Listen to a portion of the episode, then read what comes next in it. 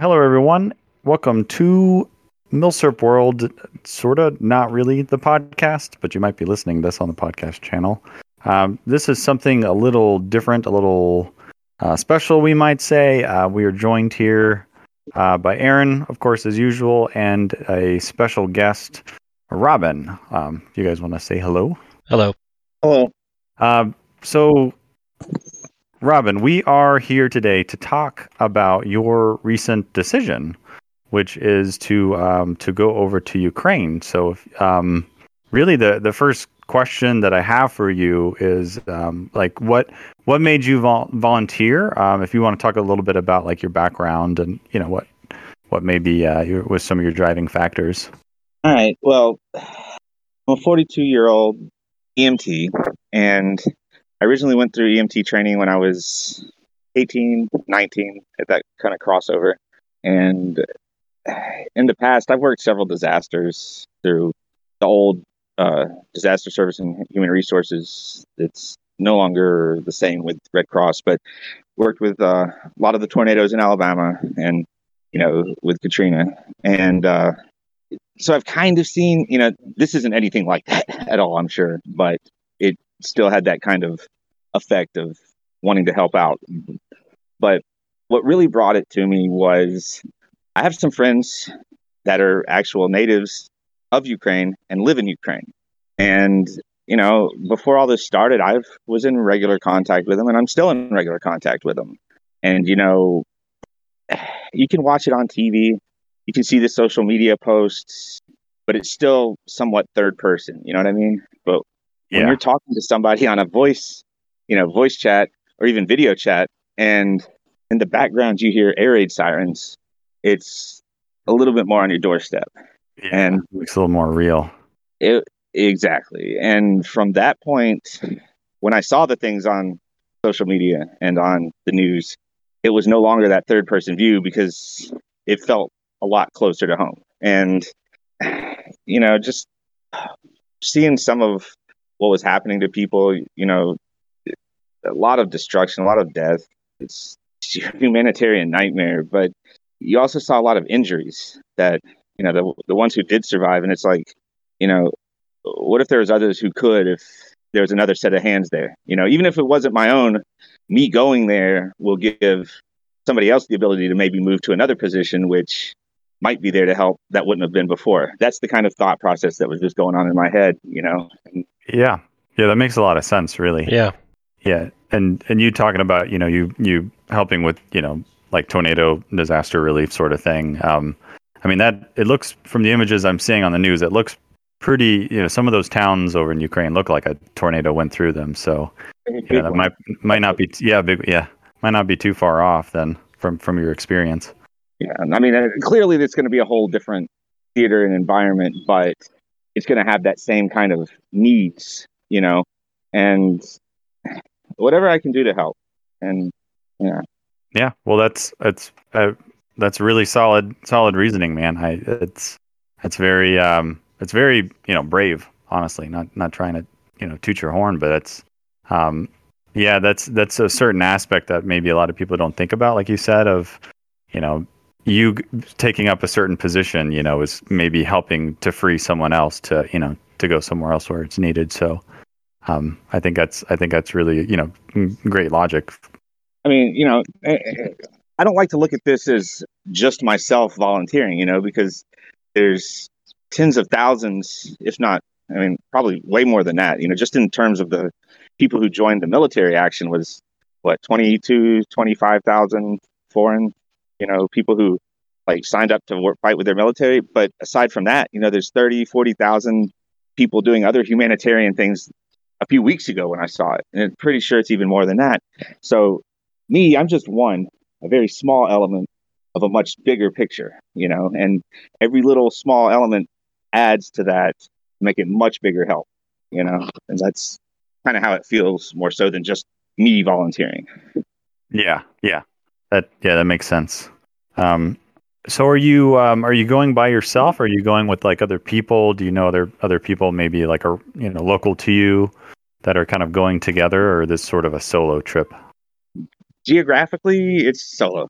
like from here, no, nobody else that I know is going. Um, I, I know a few people who are already there, a couple doctors and some medics um, from UK and France, and another fellow from Germany who's probably I'm going to meet him when I first get there, and then I got some contacts in another city in Poland that I'm going to give a call to. They're Polish, and probably going to meet up with the doctors at the border. Is kind of the plan of action. It's kind of loose because I don't know where everybody's going to be, what position when I do get there, but I can get in touch with them and you know arrange everything from that point. Yeah, I've heard of um, quite a few people that it seems everyone's sort of flying into Poland and then, you know, kind of hitch, hitching a ride or, or whatever into into Ukraine. Is that sort of what everyone you know is doing? Yeah, it's, bas- it's basically how it seems. Um, one of the medics from Britain, they went over and they got there at the airport, they actually ran into somebody else who was waiting on somebody to drive some trucks full of medical supplies. And while she was talking to them, they were like, "Hey, uh, we got another truck that needs a driver," and he just ended up doing that. You know, and she's one of the ones I was going to meet up with. So, oh, yeah, that's cool. I mean, it's, help, it's, however, it's kind of a rat. You know, it's it's it's so chaotic. Things do get kind of piecemealed together. You know, I mean, I have a fairly loose plan, but I know what I'm going to do if nobody else comes along in the path. You know, so. yeah, yeah. But I mean, help even even like you said with her. That's wherever you can, even if it means just you know driving. Yeah, I'm sure just moving stuff. You know, logistics is a big is a big thing, really.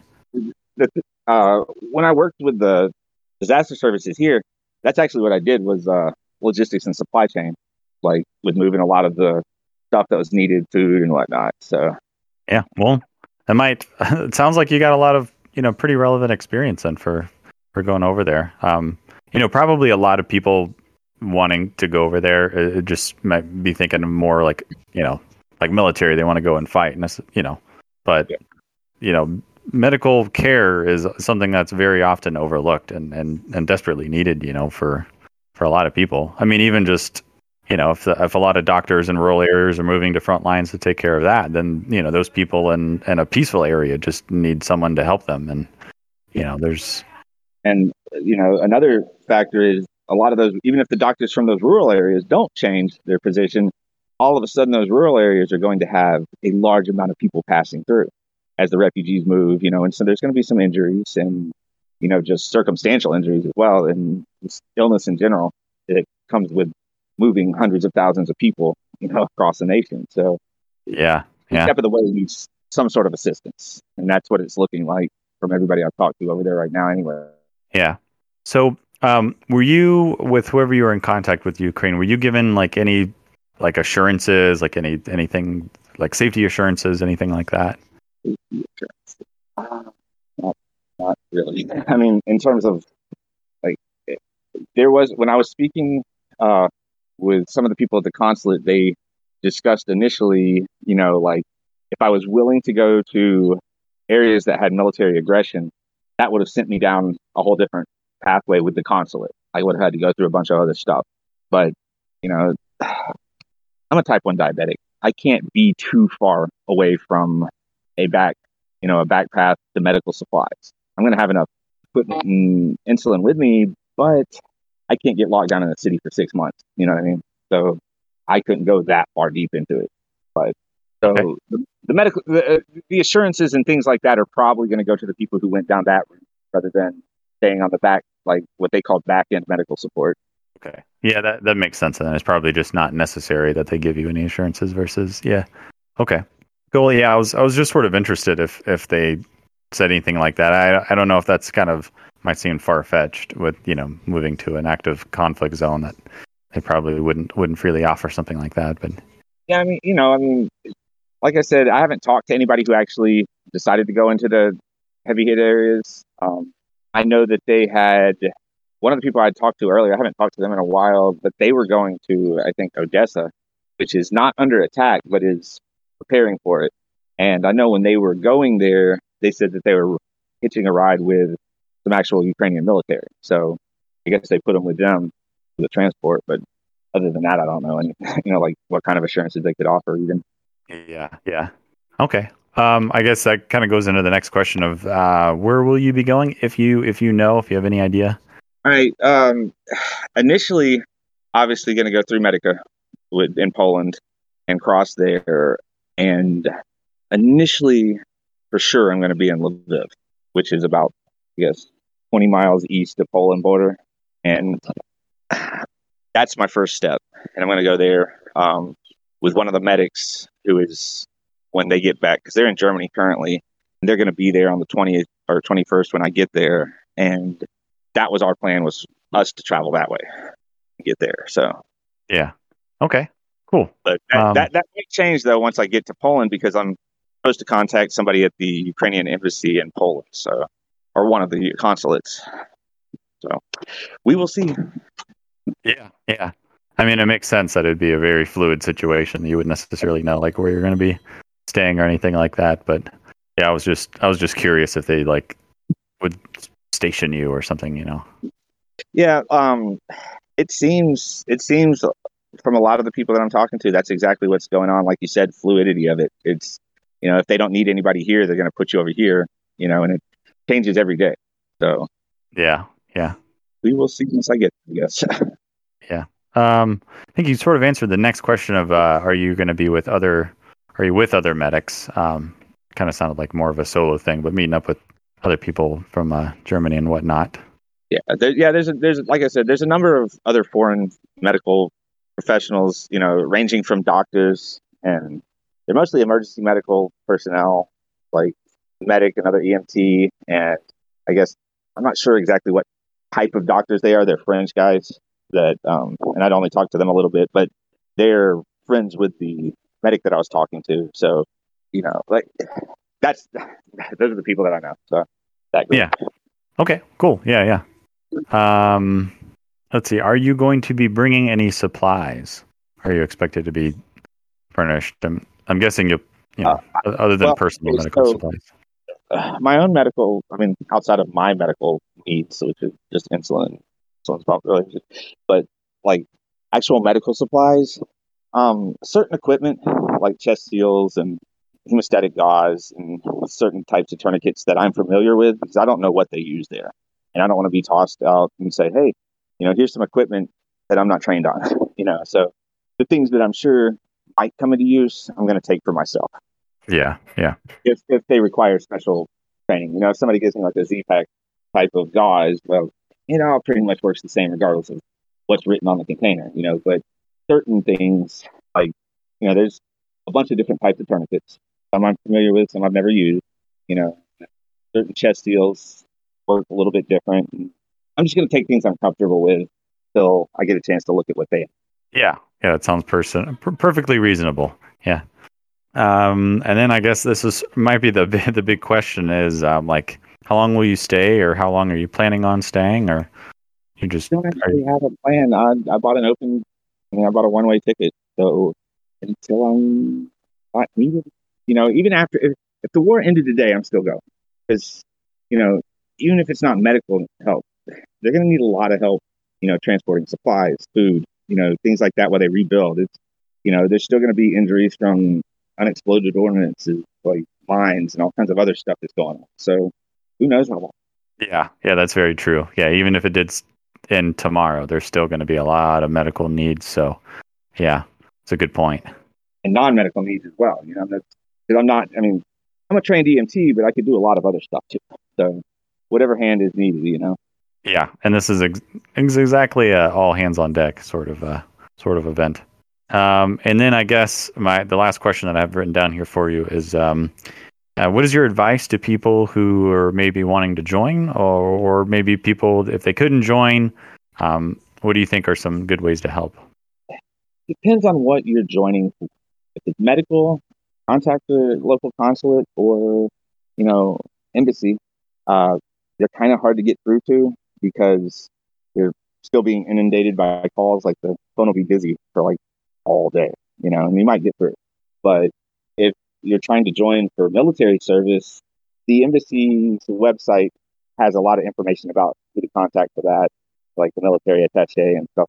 Um, I don't have those addresses on hand, but they're on the embassy's website and on the Ukrainian government's website. But as far as you know, if you want to help monetarily, my best suggestion is bypass the charities and stuff. I mean, you have to vet them if you're going to use them, but you know, a guarantee is from their embassy, get the actual bank transfer numbers that they offer for, you know, the armed forces or humanitarian needs through the UA government. They have those, and also a couple of cryptocurrency addresses. I thought was interesting. I didn't know about the the cryptocurrency, but yeah, I guess that makes sense. Yeah, I mean it's on the actual, you know, Ukrainian government's website and their embassy. But they're a very contemporary, you know, social media driven, you know, and kind of tech based society already, you know. So it's not really that surprising again. Cryptocurrency address. Yeah, yeah, that's like the new, I guess the the new new 21st century aspect of it, where you can help, you know, fund a, a military with cryptocurrency and yeah, and it's a very much a social media, heavily involved social media sort of war. Um, from both sides, what I'm saying, it's like every everything is very highly, you know, you know, televised and tons of you know video footage because everyone, you know, now now everyone carries a high def camera in their pocket, you know, so everyone's able to record everything, and it might be really the first time in human history anything like this has really happened. It's crazy. You go on TikTok and see like Ukrainian soldiers you know, like 90 frames a second video, you know, like 4K on TikTok of them leaning back with their feet propped up, driving down the road in a tank. Like, what? you know, never seen anything like that in my life. That's kind of that's like the epitome of like, yeah, this is a social media driven world at this point. yeah, yeah, man. TikTok's accounts of, of soldiers. That's just wow. That's a very that's a very recent thing for sure. Yeah. Nice. Um, you said the they about calling like the embassy or whatever. Did did you did they take like all day to answer you? Sort of like when you call. Do you think they're really that that inundated with requests? Yeah. And when I first got through, uh, I actually got diverted to the front desk, who wasn't manned by the front desk person. It was actually a security guard that answered, and he sent me a text with another number to contact somebody, and, wow. I got in touch with them, and they put me off to somebody else at another consulate, and then I got a application form to fill out from them, and then got contacted by somebody else from actually in Ukraine, and then it just got bounced around a whole lot. I mean, it's like I said, it's chaotic. It's crazy how you know. I mean, but I don't know what else I expected really from that much. Yeah. Wow. The, yeah. If the security guard had answered the phone at the front desk, then that's yeah, that seems. He like said, he said the phone just rings off the hook all day. Uh, wow. I mean, you know, you got Ukrainians that live here because that's their embassy. They're, you know, the Ukrainians who live in the United States calling, trying to find out about family or what they can do about family. You know, there's a lot of stuff like that. I imagine. So. Oh yeah, yeah. You said you were friends with some Ukrainians. Do you do you speak uh, Ukrainian or Russian or anything, or everyone? I can read it pretty well and type it fairly well. I sound like a child if I speak, so I don't. Um, I can understand basic stuff like vocally, but it reads a whole lot different than it than it's written. You know what I mean? Like I never yeah. combined those two. So I imagine once I get over there, I'll be able to put it together a lot quicker once I'm immersed in it. But it shouldn't take too long. I'm sure just even knowing some some basic, you know, Ukrainian is better than nothing. Just like, well, what do they say you need to know when going to a foreign country? Like, where's the bathroom? You know, where's the? yeah, like, you know, it's it's not actually that difficult of a language. I just don't when I speak, I just can't say anything quite properly, and it gets a lot of laughs. So I avoided that and didn't get any good at it. So. well, I kind of I have a feeling you're going to get some practice. Oh yeah, definitely. Yep. Well, um, is there anything that you wanted to t- to talk about related to this or anything? Um, while while you're here, just if there's anything you want to say or get off your chest or anything like that, we're just we're we're all ears. It's not really a whole much, uh, you know, a whole lot I can say. It's just, it's just a horrible situation going on over there, you know, and and like I was saying earlier, it's going to take a lot from the whole world to make this, you know, right. Is even the people who survive, their lives are still gone. You know, their entire how, you know, like not just their home, but their entire cities are gone. You know, and so anything anybody can do, no matter how small, you know, might help. And I just hope know, that people are willing to do that. Yeah, yeah, me too. That's everyone. If everyone just did a little bit, that's all it really takes. Every everyone doing doing a little bit. Yeah. Wow. Well, uh, thank thanks so much, Robin, for for agreeing to come on and uh, and to do this little little interview. Um, appreciate appreciate you know you, your honesty and answering all these questions, and you know we wish you the best of luck in in your adventures over there. And um, um, if you, I, I'd love it if you could stay in touch with us. Um, if Oh, you know if you ever if you ever got a you know had time while you're over there, if you could give us you know some updates of you know what it's like over there. Um, I think everyone would really really love to love to hear about you know your journey and getting over there and and everything like that. So maybe maybe we can make this a uh, sort of little ongoing you know series with you if you if you don't mind. All right. Yeah, I'll definitely keep that in mind. Cool, cool. Yeah. Well, uh, thanks so much again, Robin. Um, appreciate it, and uh, yeah, best of luck. Thanks for having me. Yeah.